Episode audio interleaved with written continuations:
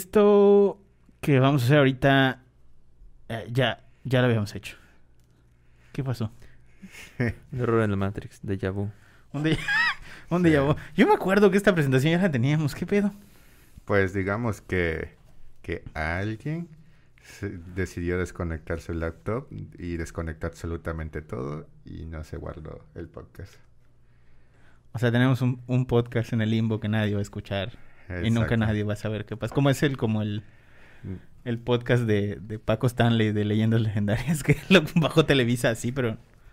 Y pasaron cosas curiosas en ese podcast, pero claro, no, nadie se va a enterar nunca.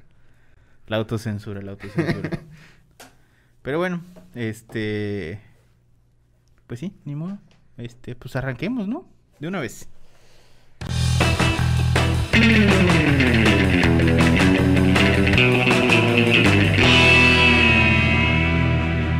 Internet, ¿qué tal? Buen día, buena tarde, buena noche tengan todos ustedes. Bienvenidos sean una vez más a este su increíble, fantástico, maravilloso, mágico, musical podcast de Loja. Muchísimas, muchísimas gracias a los que nos están descargando en sus dispositivos móviles, iPads, iPods, Zooms, tablets y demás. Muchas, muchas gracias por dejarnos entrar a eh, sus hogares con este, con este contenido, a sus autos con este contenido, trabajos, etcétera, etcétera. Hoy, como todas las semanas, tenemos un programa bien especial. Y muy seguramente se preguntará por qué estamos trayendo hoy sí máscaras em, al podcast. Y la verdad es que, pues el tema de Omicron, eh, hasta el momento no habíamos querido utilizar estas medidas. Pero pues el tema de Omicron, la verdad es que sí está un poquito complejo y la situación cada vez está peor. Entonces estar encerrados en un cuartito para hacer estas grabaciones sí es ligeramente complejo. Hicimos una serie de pruebas y estas son las únicas máscaras que encontramos después de 40 intentos que permiten el paso de la voz y evitan que el aire pase y contamine los micrófonos. Así que bueno, dicho eso, eh, probablemente este va a quedar como uno de los podcasts, o bueno, ya de hecho los siguientes podcasts vamos a trabajar de esta forma hasta que el tema de la pandemia nos lo permita. Así que por favor les pedimos un poquito de indulgencia y que nos, si de repente nos ven que los lentes se empañan o alguna cosa por el estilo, tranquilos. Es, solo escúchenos. Es lo que les tengo que decir. De cualquier forma, recuerde que no tenemos cara para YouTube. Esto es más como el tema de la voz y que ustedes nos estén escuchando y demás. Estamos sonriendo, venimos bien peinados, es lo único que ustedes va a poder ver de nosotros. Le prometemos que nos lavamos los dientes. Así que bueno, sin más, hoy vamos a platicar sobre eh, un checklist de SEO para 2022, un poquito como el tema de tendencias de SEO para 2022, qué va a pasar a raíz de todos estos cambios en el algoritmo, este nuevo año para Google y demás. Pero antes de continuar, les presento a mis compañeros, como todas las semanas, que tenemos disponibles para el podcast de hoy. A mi izquierda, nuestro director de contenidos, Pablito. Pablo, ¿cómo estás? Hola, ¿qué tal? Ah, encantado de volver a grabar este podcast. De volver a grabar este podcast. Muy bien, muy bien. Y a mi derecha, a nuestro director del área de tecnología, Carlos. Carlos, ¿cómo estás? ¿Qué tal? Buenos días. Estoy bastante bien considerando que no he desayunado todavía. A mí me dijeron que van a haber tamales. Van a haber tamales, no te preocupes. De hecho, probablemente, probablemente en algún punto usted escuche al repartidor de Uber Eats tocar, timbrar. En ese momento le pido a nuestro director de cámaras, floor manager Isaac, que por cierto, Isaac, Isaac, ¿cómo estás? Más fuerte, Isaac, no te escuchan. Hola, Internet. Ese que escucharon ahí de fondo es Isaac. Entonces, Isaac, te pido instrucciones para cuando llegue el repartidor de Uber.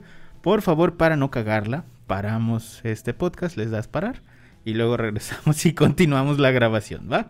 No desconectes, por favor, si no luego nos... bueno, esa historia va, a ser para otro día, pero le mandamos un saludo a nuestro querido compañero Edwin, que por justicia divina se enfermó de COVID. Después de que... después de que... Después de que nos echó a perder el podcast, justamente después, extrañamente, la divinidad le mandó, le mandó COVID. Edwin, probablemente estás pagando por todo eso que nos hiciste sufrir y hacer venir en pandemia. Pero bueno, te mandamos un saludo, esperemos que te recuperes. Así que bueno, de una vez, Pablo, que tú eres experto en esto, lo haces todos los días y me gustaría que nos dieras un poquito de contexto sobre esta situación. Sobre todo para la gente que no tiene idea qué es y por qué hay sirve con W en nuestra presentación. Pablo, ¿qué es el SEO y para qué sirve el SEO? Bueno, eh, para empezar, la, la versión que tienes del- de esta presentación ya se corrigió, así que sí deberíamos poder verlo ¿Ah, bien. sí? ¿Debería estar Sí, bien? Debería estar bien. Ah, ok, entonces no están viendo la misma presentación que yo. ¿No? Oh, ¿No, no. se corrigió? Ah, fuck. Ah, sí, sirve. muy mal. Bueno, Saluda a Richie que nos hizo el sirve con W. El, el SEO o Search Engine Optimization es un conjunto de reglas y buena buenas prácticas que se hacen para poder optimizar sitios web y que estos posicionen en los principales buscadores que la 99% de las veces va a ser Google. Así que eh, esto lo que hace es darle autoridad, tráfico y conversiones a un sitio web. ¿Por qué queremos que salgan las primeras páginas de, Google? Porque así este, le da mayor credibilidad al, al sitio, más tráfico, lo que acabo de mencionar. Y pues obviamente nos da mayores posibilidades de encontrar nuestro cliente ideal y así tener más ventas, básicamente. Ok, ok. Ahora, eh, dicho esto, y aquí me gustaría que me ayuden los dos, porque de entrada Carlos es el, el- el- que hace las modificaciones técnicas de SEO para, para los clientes en Aloha. Y Pablito es el que hace todas las auditorías de SEO y le dice a Carlos, Carlos, esto no funcionó. Eh, tenemos que hacer estas, estas modificaciones. Así que, bueno, empecemos con la referente a video. ¿Cómo está el tema de video, Carlos, para este 2022 en cuestiones de SEO? A ver, estoy confundido. Ya, ¿Ya, no estás confundido? ya no estoy confundido. Muy bien. Lo que pasa es que estaba, estaba en otra presentación. Ah, bueno, bueno. Bueno, el contenido en video no deja de hacerse cada vez más popular. Hoy en día prácticamente todas las redes sociales utilizan este formato. La verdad es que sí recomendamos que eh, consideren poner video. Obviamente eh, es crea muchísimo más engagement y ahorita en el caso de cuando uno da como un tutorial o algo así, pues obviamente lo que la gente busca es una explicación un poquito más clara, ¿no? Es ya la gente no lee, la verdad. Y, y a veces es un poquito mejor verlo en video, ¿no? Entonces aconsejamos que generen video y darle prioridad a un contenido vertical, por ejemplo, generar TikToks, Reels, Shorts, historias, crear tutoriales que ayuden los, a los posibles clientes, eso ya lo hemos mencionado, sintetizar la información de los artículos en videos explicativos breves, eso me gusta mucho, es- especialmente cuando o sea, te dan la, la opción de, de ambas cosas, ¿no? De ver un video, eso lo he visto en, en sitios de noticias, te dicen, ¿quieres leer el artículo? Puedes ver el video y dicen exactamente lo mismo. Eso para mí es muy, muy práctico. Y el último, eh, la última recomendación es incrusta videos en tus páginas de servicio y en tus landing pages. Ok, ok. Ahora, con... digo, vaya, ese es el, tema de, de video. Y de hecho nosotros lo hemos estado haciendo bastante con, con clientes. Ahí posterior pueden ver un... eh, un ejemplo de uno de nuestros clientes que es BMF. En uno de sus... Es un desarrollador. Y este es uno de sus desarrollos, que es Gran Vía. Justamente esa fue una de las cosas que hicimos. O sea, tenemos una página donde toda la página completa habla sobre el desarrollo.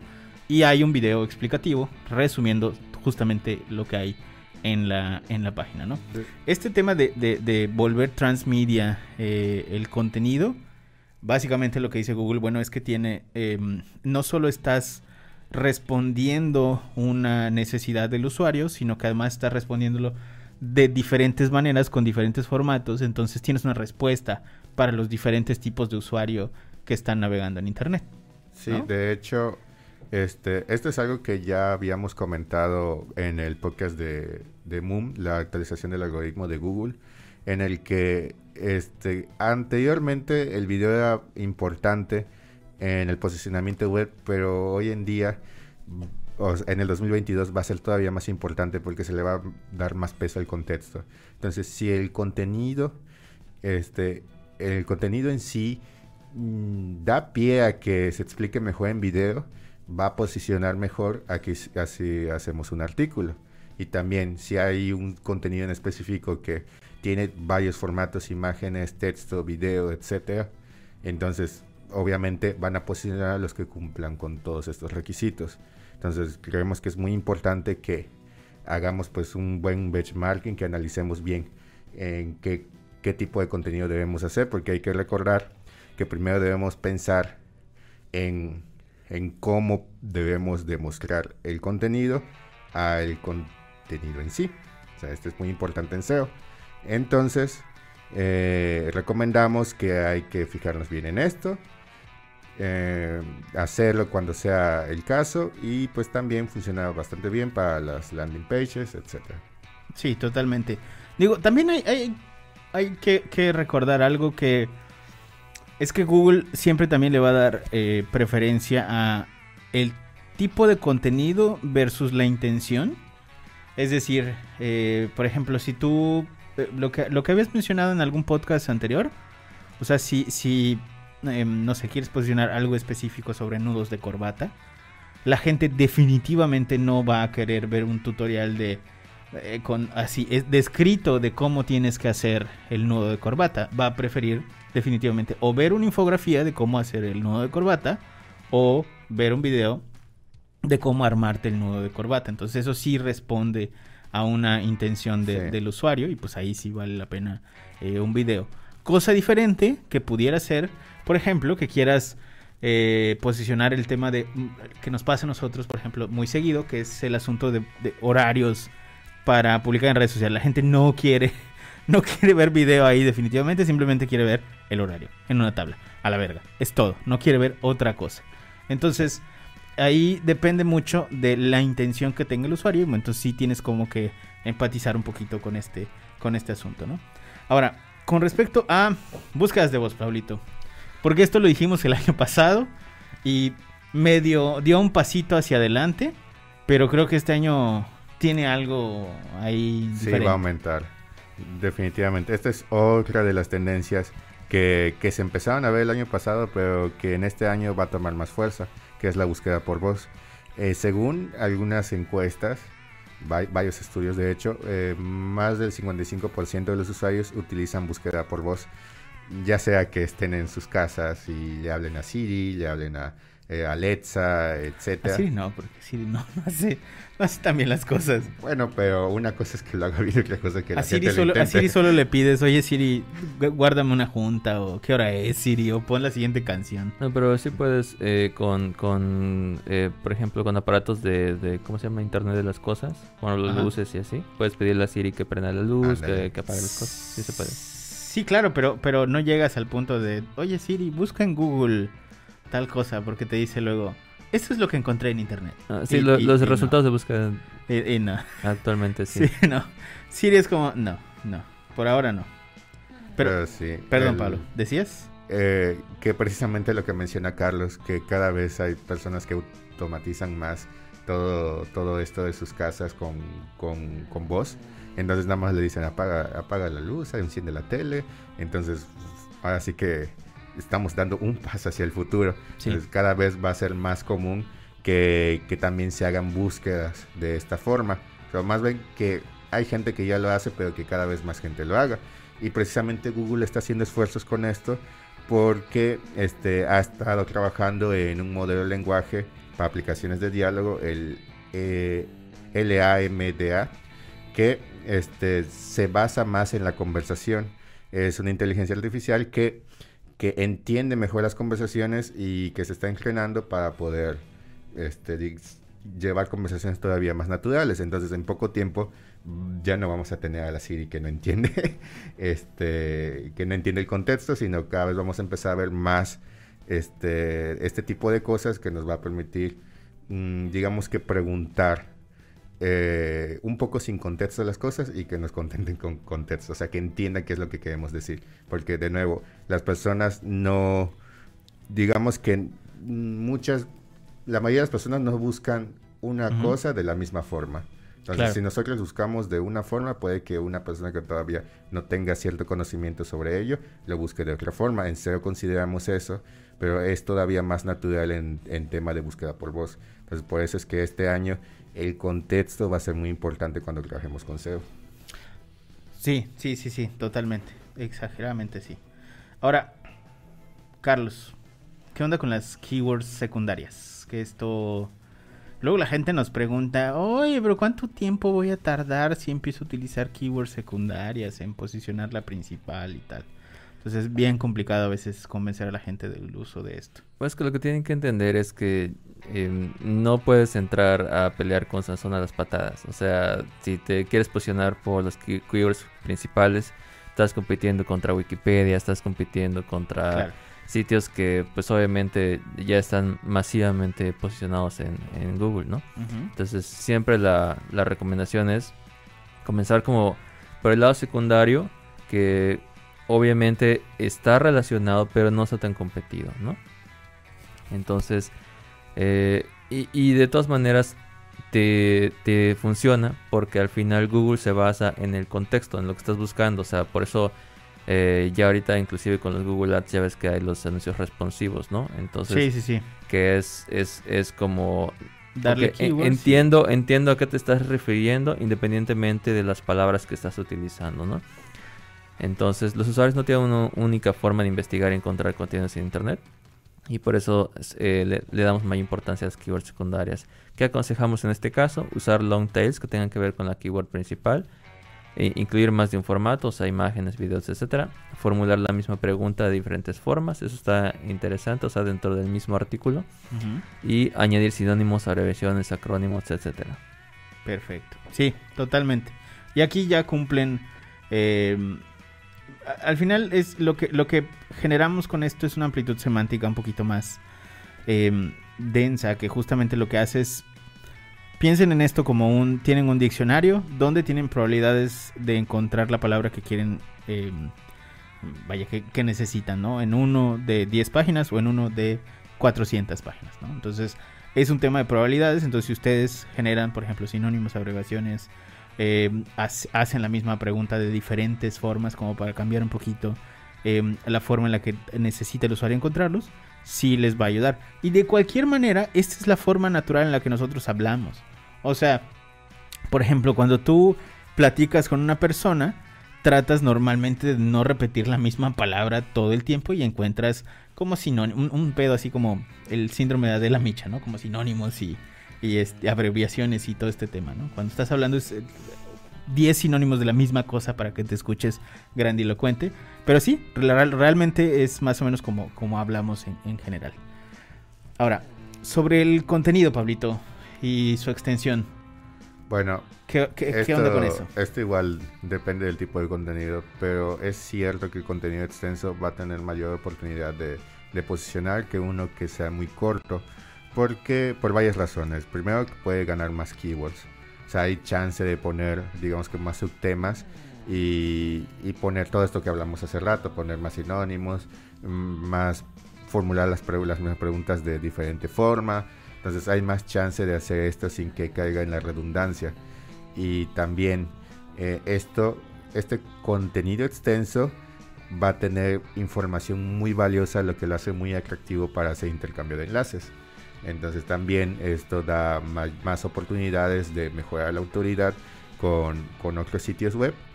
Y pues de hecho este, también está comprobado que un artículo de 2.400 palabras eh, posiciona mejor que uno que tiene por ejemplo 1.500.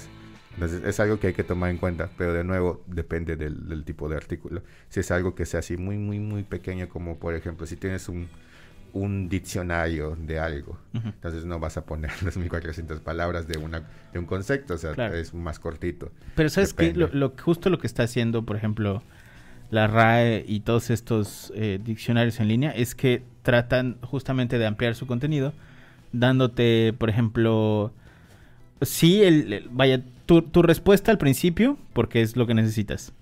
Y siempre es, bueno, este es el significado de la palabra, a la verdad. Pero posterior hacen como ejercicios gramaticales de se usa así, eh, viene de la raíz fulana. Estas son unos tipos de oraciones donde las puedes utilizar justamente para ampliar el, tema del contenido. Pero sí, o sea, la respuesta te la dan en un párrafo. Ahora, si tú quieres continuar leyendo, pues está como el resto del contenido, como para ampliar la, información. Sí, nada más que ahí está el tema de que en ese tipo de, de contenidos aumenta la, la tasa de rebote porque pues, normalmente nada más leen lo primero y se Sí, claro. Claro, claro. Entonces, sí. La recomendación, bueno, lo que nosotros recomendamos para este tema es precisamente fijarse en qué formatos vale la pena ampliarlos y cu- cuáles no. O sea, no digo que, que hagan artículos de 6.000 palabras, pero que sean al menos de 2.000 palabras. Y poner correctamente las etiquetas de los, de los títulos y subtítulos, de lo que mencioné hace rato, dar más chance de hablar, de tratar más subtemas y aprovechar para usar más contenido gráfico, infografías, imágenes, audio, video. Lo que nosotros hacemos, por ejemplo, en nuestros pilares. Exacto. Ahora, con respecto a la experiencia de usuario, que esto es como, ah, ¿por qué SEO? Pero pues ahorita nos va a explicar Carlitos por qué SEO. La experiencia de usuario, ¿qué, ¿en qué beneficia al tema del SEO actualmente? Pues que en realidad todo es parte de la experiencia, ¿no? O sea, creo, creo que lo que falla muchas veces en la gente cuando eh, piensa en, optimizar su sitio, piensan en lo que a ellos les conviene y no lo que al usuario le conviene. O sea, no, no están pensando en, en de qué manera eh, van a experimentar su sitio las, los visitantes. Entonces, por ejemplo, una cosa muy importante hasta la fecha es la, velo- la velocidad de carga de la página. Una página que se tarde mucho en cargar, eh, muchas veces la gente enseguida se sale. Pues yo lo he hecho, ¿no? Aunque, aunque tenga muchas ganas de ver ese artículo que, que vi, eh, si, por ejemplo, tiene demasiados anuncios, demasiados pop-ups, todo eso para mí es una terrible experiencia. Y entonces... Solo hay un tipo de sitios que con demasiados pop-ups aún así los visitas. ¿Cuál? Ah, No hay que decir, no hay que decirle, es un programa familiar, pero Las- sí, solo hay un tipo de sitio que... Las páginas de películas, las de anime. obviamente, Obviamente. ahí no estábamos Obviamente, eso pensando estábamos en eso. diciendo, Pablo. Pues sí, ¿qué más? Sí, entonces, eh, básicamente, eh, eso es lo que hay que cuidar, ¿no? Que la experiencia de los usuarios sigue, que, que sea amena, que sea eh, fácil de leer. Entonces, las recomendaciones que tenemos eh, respecto a eso es mejorar la velocidad de carga, que no rebase los 2.5 segundos, ofrecer información de manera concisa sin darle demasiadas vueltas, no utilizar ventanas emergentes o banners invasivos. Y ya ahorita todos estos con, con lo del el aviso de cookies que es obligatorio, pero luego te sacan más y más y más y más. La verdad es, es, eh, Sí, es muy muy molesto. Y, Bueno, yo utilizo AdBlock, pero aún así a veces no, no los cacha a todos. Y utilizar un diseño minimalista, pero atractivo. Y esto lo recomendamos muchísimo en en e-commerce, por ejemplo. E-commerce, la verdad es que si ustedes se fijan en los e-commerce más eh, exitosos, los, es, es una pantalla blanca con un listado de productos y el botón de comprar. No Sí. necesitas demasiada complejidad, demasiada presentación, porque es para vender. Entonces la gente solamente quiere llegar y poder comprar. ¿no? Exactamente. Y ahora pasamos a uno de los temas más controversiales que todavía como que no... El mundo del SEO en particular, eh, del SEO técnico, todavía como que no, no, no se entiende. Y es el asunto de los Core Web Vitals. Bueno, ¿Vieron mi esto... pronunciación en inglés? Vitals. sí, ya me di cuenta. Los tres- estos son tres factores que Google considera para tener una buena experiencia de usuario y por lo tanto posicionamiento web. Eh, va muy de la mano precisamente con lo que acaba de decir Carlos.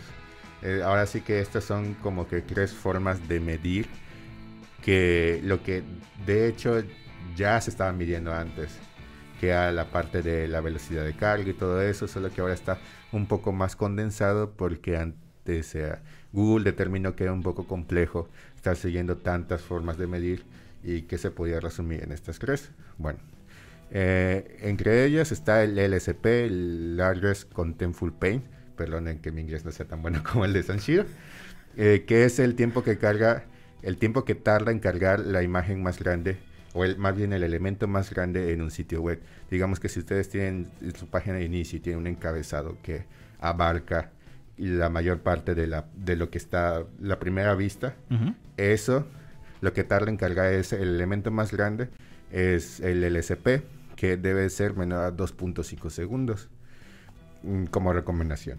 El FID, Field Input Delay, que es el, ahora sí que cuando ustedes ah, dan un clic, el tiempo que tarda en reaccionar Ujú. ese clic a que la acción se complete es precisamente, es- pasan unos varios milisegundos es el RFID. Mm, Se recomienda que sea menor a, a, 100 mil milisegundos. Esto, digamos que es muy importante, pues porque es cuando nosotros damos clic y vemos que no reacciona. Es ahí donde hay un problema. Pero y, eso pues, es, es- más a, a partir de, de cuándo ya puedes usar la página. O sea, más bien a eso se refiere. Sí, claro. Sí, sí. Sí, de hecho sí. Es de cuando ya puede, se puede usar. Y el, L, el CLS, que ahora sí que va más por la estabilidad visual de, de, este, de la página. Digamos que es cuando, cuando cargan, cuando están cargando los elementos de la página y de repente pueden cambiar.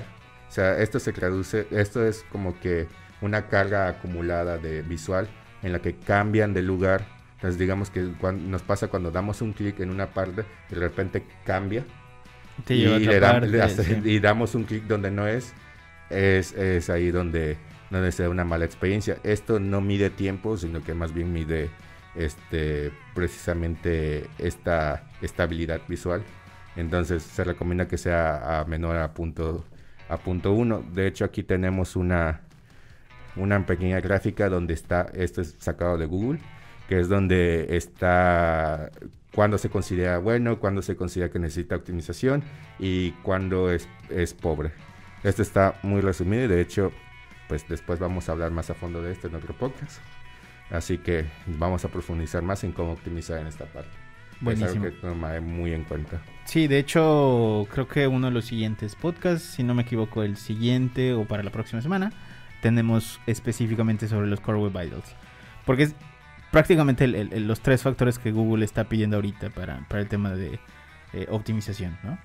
Carlitos, Feature Snippets, ¿qué onda con eso? Los feature snippets son em, cuando uno cuando uno bus- ve los resultados de búsqueda en Google es cuando aparece así como que eh, como que un pequeño resumen de la página, ¿no?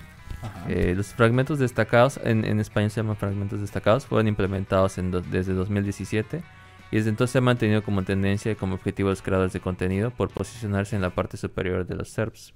Son considerados atajos para ganar prominencia en Google con contenido corto, pues muestran un fragmento de información como una sección de preguntas y respuestas o una guía práctica con viñetas eh, o la información de contacto de la página. O sea, realmente lo que la gente esté buscando enseguida, ¿no?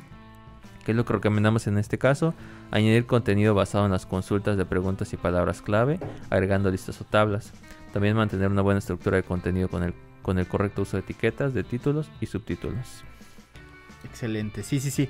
Es, es también uno de los factores como controversiales de Google, ¿no? Porque muchos eh, sitios se han quejado justamente de los feature snippets porque lo que hace es que el- en algunos casos el usuario ya ni siquiera vaya a la página.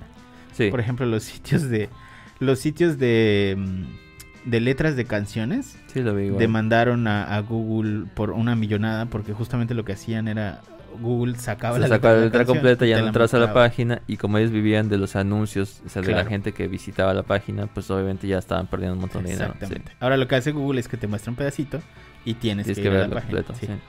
Bueno, em, vamos a hacer una pausa de dos segundos. Ustedes no lo van a notar, pero vamos a parar tantito este episodio y regresamos en un segundo. ¡Parkour! Simplemente salimos a buscar al señor del Uber Eats. Entonces, bueno, continuamos con el tema de SEO local. Ahora sí, Pablo, cuéntanos sobre el SEO local. Bueno, esto es algo que, que, dio su auge precisamente con todo lo de la pandemia, porque había muchas personas que todavía estaban un poco reacias a la actualización digital.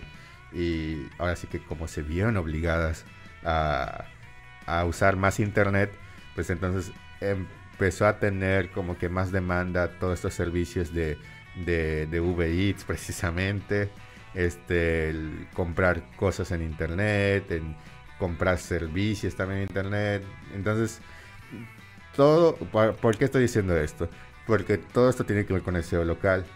O sea, el SEO local permite precisamente tener esta exposición a nivel de ciudad, a nivel de estado, en el que ahora sí que puedes dar a conocer a tu negocio pequeño, negocio mediano, y digamos que cuando haces una búsqueda de internet de que, ah, necesito, un, necesito encontrar un restaurante chino que esté cerca de mí y te sale el restaurante chino. Esto no pasaría si no se aplican eh, precisamente este SEO local. Entonces, ¿qué recomendamos para que ustedes, digamos que si tienen un negocio pequeño o mediano, local, que pueda salir en las búsquedas? Es precisamente que tengan un perfil en Google Business Profile y también que usen palabras clave que, que, sean muy específicas de la ciudad. Por ejemplo, restaurante chino en, en Yucatán o el restaurante chino en, en Mérida, cosas así. Entonces, todo esto ayuda a que sean encontrados más fácilmente y pues es muy importante hoy en día porque son ahora sí que esto se traduce en ventas, así que sumamente importante. Claro. Y ahora uno de los factores más controvertidos o controversiales. ¿Es controvertidos o controversiales, Paulito? Ah, se puede usar las dos Muy bien, excelente. ¿Ya vieron? Doblemente inteligente.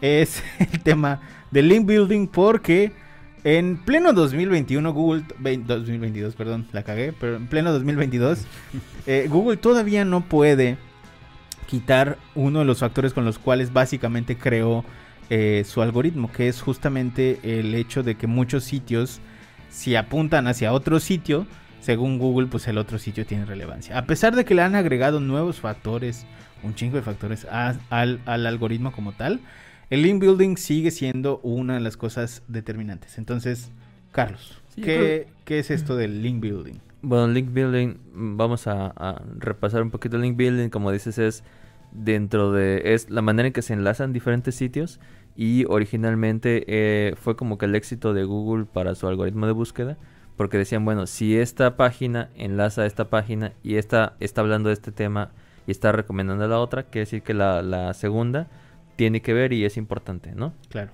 Y ya depende ahí de, de quién es un poquito más autoridad. Es como si, si Wikipedia citara tu página para un artículo, pues obviamente dice, ok, bueno, Wikipedia dice y Wikipedia tiene autoridad sobre este tema y entonces está recomendando esta página, entonces te está, te está recomendando a ti. Es como un sistema de, te recomiendo a mi cuate, ¿no? Y dices, bueno, confío en tu cuate porque tú me lo recomendaste. Sí, exactamente, sí, sí. Eh, el problema es que se ha, se ha, comenzado a abusar un poquito de esto, eh, o un muchito. Más bien. abusamos mucho de eso. Porque, sí. sí, porque la gente empezó a hacer como, por ejemplo, intercambio de enlaces y ese tipo de cosas de sitios que a veces pues ni tenían nada que ver. Y, ese, está, ese es un poco el problema. Sin embargo, sigue siendo eh, funcional, sigue siendo recomendable. Simplemente, pues que se haga bien, ¿no? Que se haga de manera contextual y sin abusar de, de, esto. Porque luego habían sitios que ponían 20 enlaces, digo, a sitios que nada que ver, ¿no? Oiga, Floor Manager, se nos fue la música de fondo. Bueno. Hace 10 minutos. no importa. ¿Continúo? Sí, sí, sí. Ah, ok. bueno, las recomendaciones son escoger sitios con temáticas similares al nuestro. Esto es importante. Entonces, obviamente, si, si la temática de tu página es, eh, bueno, en el caso de nosotros, ¿no? Marketing digital. Eh, el hecho de que tú apuntes hacia una página que sea tal vez, como dices, de corbatas, pues nada que ver, ¿no? Entonces, eso no, no sirve. Hacer guest posting, que es colocar enlaces de manera natural cuando invitas a una persona a que escriba un artículo en tu sitio y entonces le permites que ponga un enlace a su, a su sitio. Eh, no comprar enlaces bajo ninguna circunstancia, esto es lo que está penalizadísimo, que es eh, compras enlaces en otros sitios y, te ponen y luego se nota, ¿no? Se nota cuando es nada más el link sin ningún tipo de contexto, sin ningún tipo de relevancia. Eh, buscar sitios que tengan una autoridad alta, o sea, como habíamos dicho, ¿no? O sea, ¿quién te está recomendando a ti?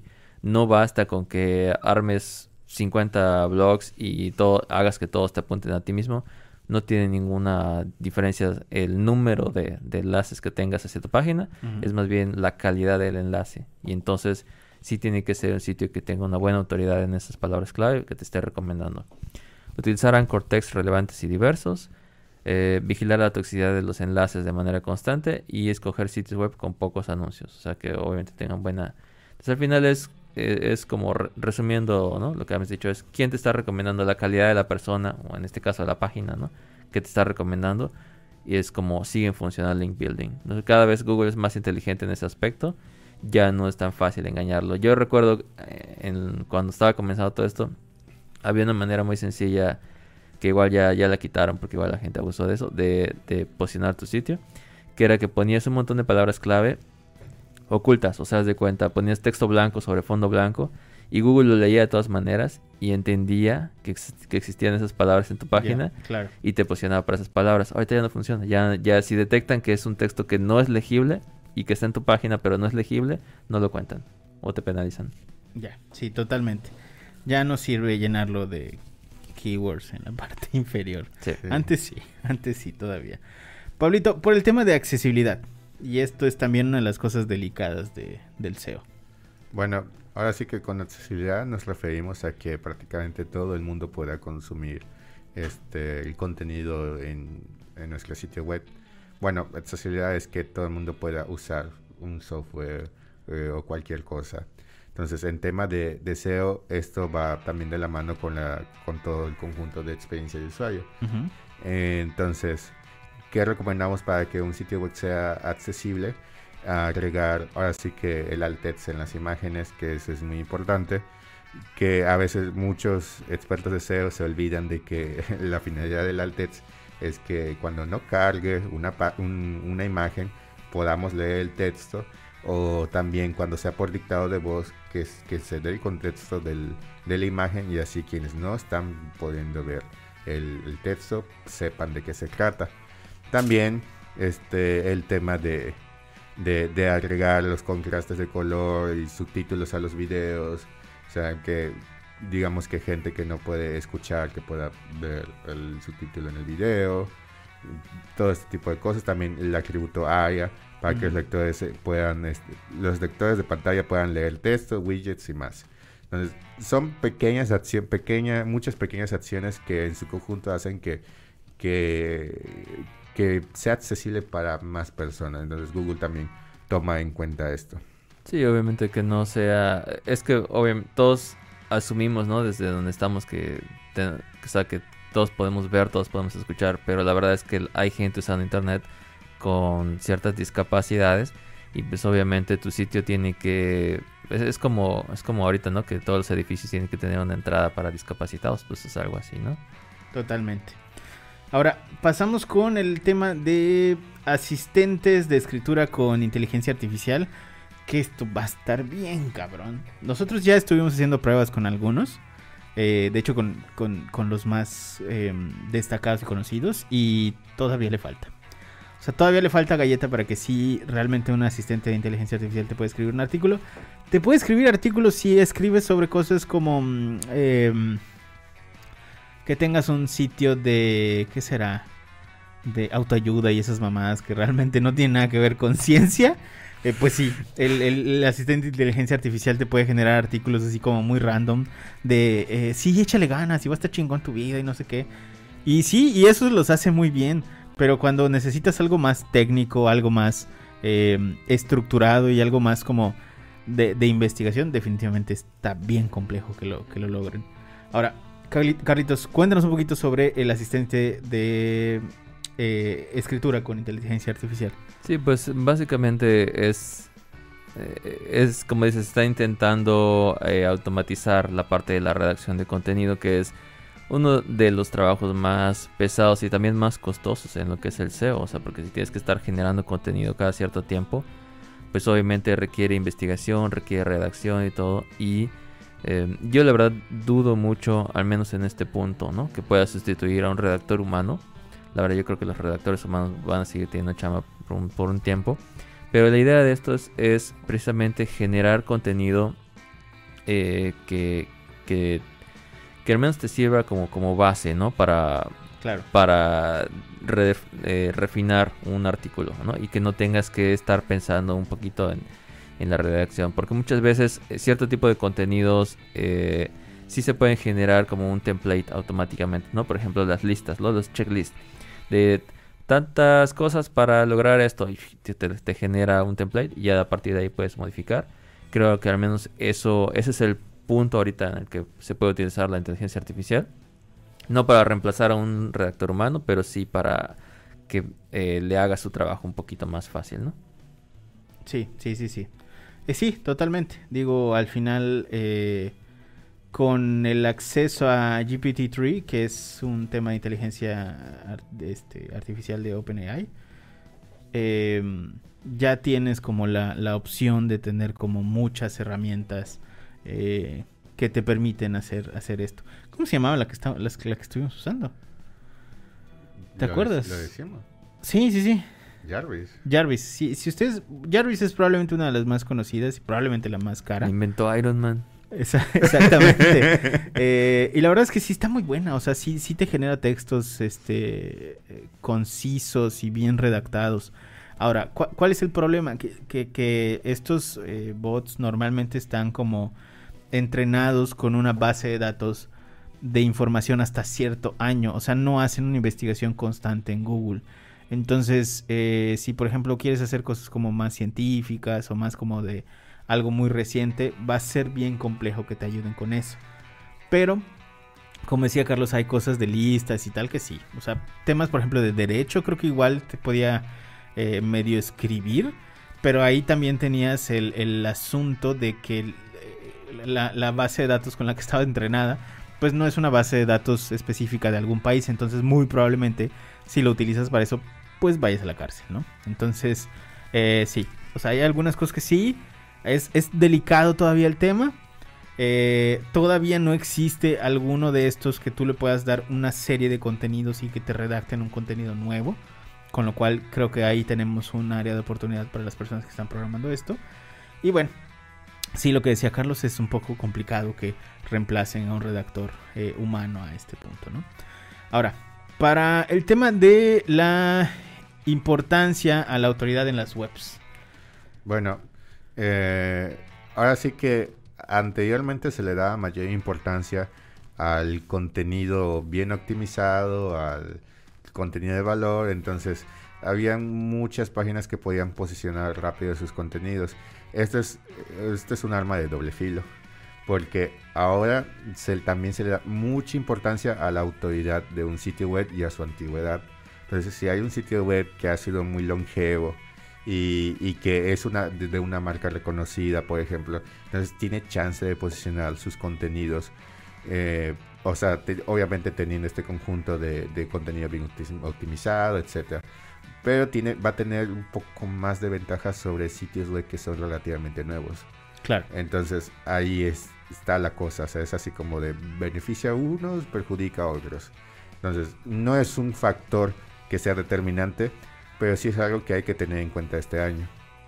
Entonces, este, aquí tenemos un ejemplo de Movistar que rankeó en la primera posición con la keyword como aumentar las visitas a mi web, cuando la mayoría de las páginas que estaban posicionadas era- eran del, ahora sí que del sector de marketing y deseo, y pues Movistar no es precisamente deseo. Entonces, precisamente por tener un sitio web, este, o sea, ser una marca reconocida y tener un sitio web con mucho tiempo, tuvo la oportunidad de poder posicionar este contenido que sí está optimizado, pero pues también toma en cuenta lo, lo anterior mencionado. Pero ya depende un poquito de, de lo que estés buscando, ¿no? Porque, por ejemplo, eh, cada cierto tiempo ciertas cosas se actualizan. Entonces, por ejemplo, eh, si fueras a decir cómo, eh, no sé, cómo resetear mi iPhone, pues obviamente eh, si encuentras un artículo sobre el iPhone 4, pues no te sirve a lo mejor sobre, eh, con un iPhone 13, ¿no? Claro. Entonces ah, hay ciertos contenidos que sí buscas que, que sean más frescos, ¿no? Entonces varía un poquito. Ah, hay, habrá contenido que, que a lo mejor no expire o que sea relevante por mucho tiempo. Y hay contenido que la gente está buscando que sí necesitas que sea lo más reciente, ¿no? De, de, de hecho, yo siempre utilizo en- en- entre las herramientas de búsqueda de Google, ahí poner eh, publicado hace menos de un año, ¿no? Hace menos de un mes. Así. Ah, sí. Sí, exactamente. Sí, además de, de, de- tomen en cuenta que Google tiene, eh, o sea, sí hace una actualización de las SERPs, pero mm, digamos que es constante. Entonces tú tienes algo que se llama Zero, que es como la optimización de... em, sí, del clic le van a dar a tu, a, tu contenido en, Google. Entonces tienes como el factor de la descripción, el título y este tipo de cosas. Ahora, eh, para mejorar el Zero, que es eh, pues justamente eso, también hay un factor importante y es que mucha gente empiece a darle clic a tu contenido. Entonces, si el primer lugar como Movistar en principio está posicionando, pero obviamente no cumple la respuesta del usuario, si más usuarios se salen del sitio y le dan clic al segundo o tercer eh, o tercer resultado, pues esos resultados van a ir subiendo paulatinamente en el posicionamiento. es, es, es eh, la simple actualización de las SERPs de Google, que es constante. De hecho, hay, hay algunos servicios que incluso te venden esto, o sea, el servicio de mejoramiento de mejoramiento de, de, de Zero, que es totalmente Black Hat, no lo hagan, no lo deberían de hacer, que justamente te venden una serie de usuarios regulares, o sea, sí te venden usuarios que, que si tú les das la indicación, van a hacer la búsqueda de tu página, por ejemplo en México, si nosotros queremos posicionar, eh, no sé, ¿qué será? Bicicletas. Entonces le decimos a estos servicios, no les voy a decir cuáles porque luego van a querer ir, le decimos a los servicios, oye, quiero posicionar bicicletas en México, entonces mediante una VPN y una serie de usuarios, les dicen busquen bicicletas en el buscador de México eh, con estas características que esté en español y tal. Y lo que hacen es buscar bicicletas, encontrar tu sitio y darle clic. Y cuando le dan clic, mientras más usuarios hagan esto, tu sitio va pasando a los primeros lugares del motor de búsqueda. Esto pasa naturalmente, pero pues bueno, debido a esto, pues sí hay como actualizaciones constantes de, de esto. Tal vez no debí contarles esto. Pero eh, digo, igual, ¿para, ¿para qué quieres hacer eso, no? O sea, te estás engañando a ti mismo. Es como comprar seguidores en las redes sociales. Dices, ok, tengo 5000 seguidores, ok, y de los 5000 compraste 4000. Pues sí, ok, puedes, eh, vamos a decir que puedes fingir eh, Claro. que eres exitoso, pero la realidad, es y que tú si no, la de- sabes, si no es dejas que de no pagarlo, sigues en los primeros lugares. O sea, no es pero, barato. ajá, pero tienes que seguirlo pagando. Claro. Entonces no, no tiene mucho caso. Yo, yo, yo, yo siempre digo, yo soy a favor de, de eh, toma chamba, to- toma tiempo y Sí, es, y sí, es sí, trabajo, totalmente. pero hacerlo de manera orgánica. o O sea, no defiendo al tema del Black Hat, pero ese tema de, en particular de la modificación del Zero en, en buscadores. eh, lo que pasa es que, mira, imagínate que tienes una keyword que es eh, transaccional y que es muy importante para tu negocio. Y que uno de esos resultados es 3, 4 millones de dólares. O sea, una, un, un, un cierre de esos. Y que pagar un, un tipo de este servicio te cuesta 5 mil dólares al mes. Entonces tú dices, bueno, costo-beneficio, pues probablemente sí valga la pena. Pero es en casos como muy, muy específicos, donde sí valdría la pena económicamente hacer, hacer estas, estos hacks, ¿no? De Black Hat. supongo. Pero es, es muy complejo, es muy complejo. Así que no, no, no, no llevemos esta conversación de SEO a- al tema de Black Hat, porque luego se van a interesar mucho y no queremos hablar No lo de eso. recomendamos, la verdad. O sea, es, es interesante conocerlo, más no practicarlo. Sí, totalmente. Así que bueno, nos despedimos ya de este podcast. Muchísimas gracias a los que nos escucharon. Ahí se salió un clavo y me lo clavé ahorita. Pero nos vemos la próxima semana. Pablito, ¿cómo te pueden encontrar en redes sociales antes de irnos? Como Pablo Hernández con doble. Carlos, ¿cómo te pueden encontrar en redes sociales antes de irnos? Eh, bueno, y tengo un nuevo podcast, se llama Leon Flux, entonces búsquenme ahí como Leon Flux. Leon Flux. Sí, Ah, él- es como la, la serie que existía antes de Ion Flux, pero Ya. Leon. Lo ponemos en los en, en la caja de comentarios para que le echen un ojito. Y ya me encuentran como arroba soy Sanshiro en todas las redes sociales, menos en Tinder. Cuídense mucho. Nos vemos la próxima semana. Bye. Bye.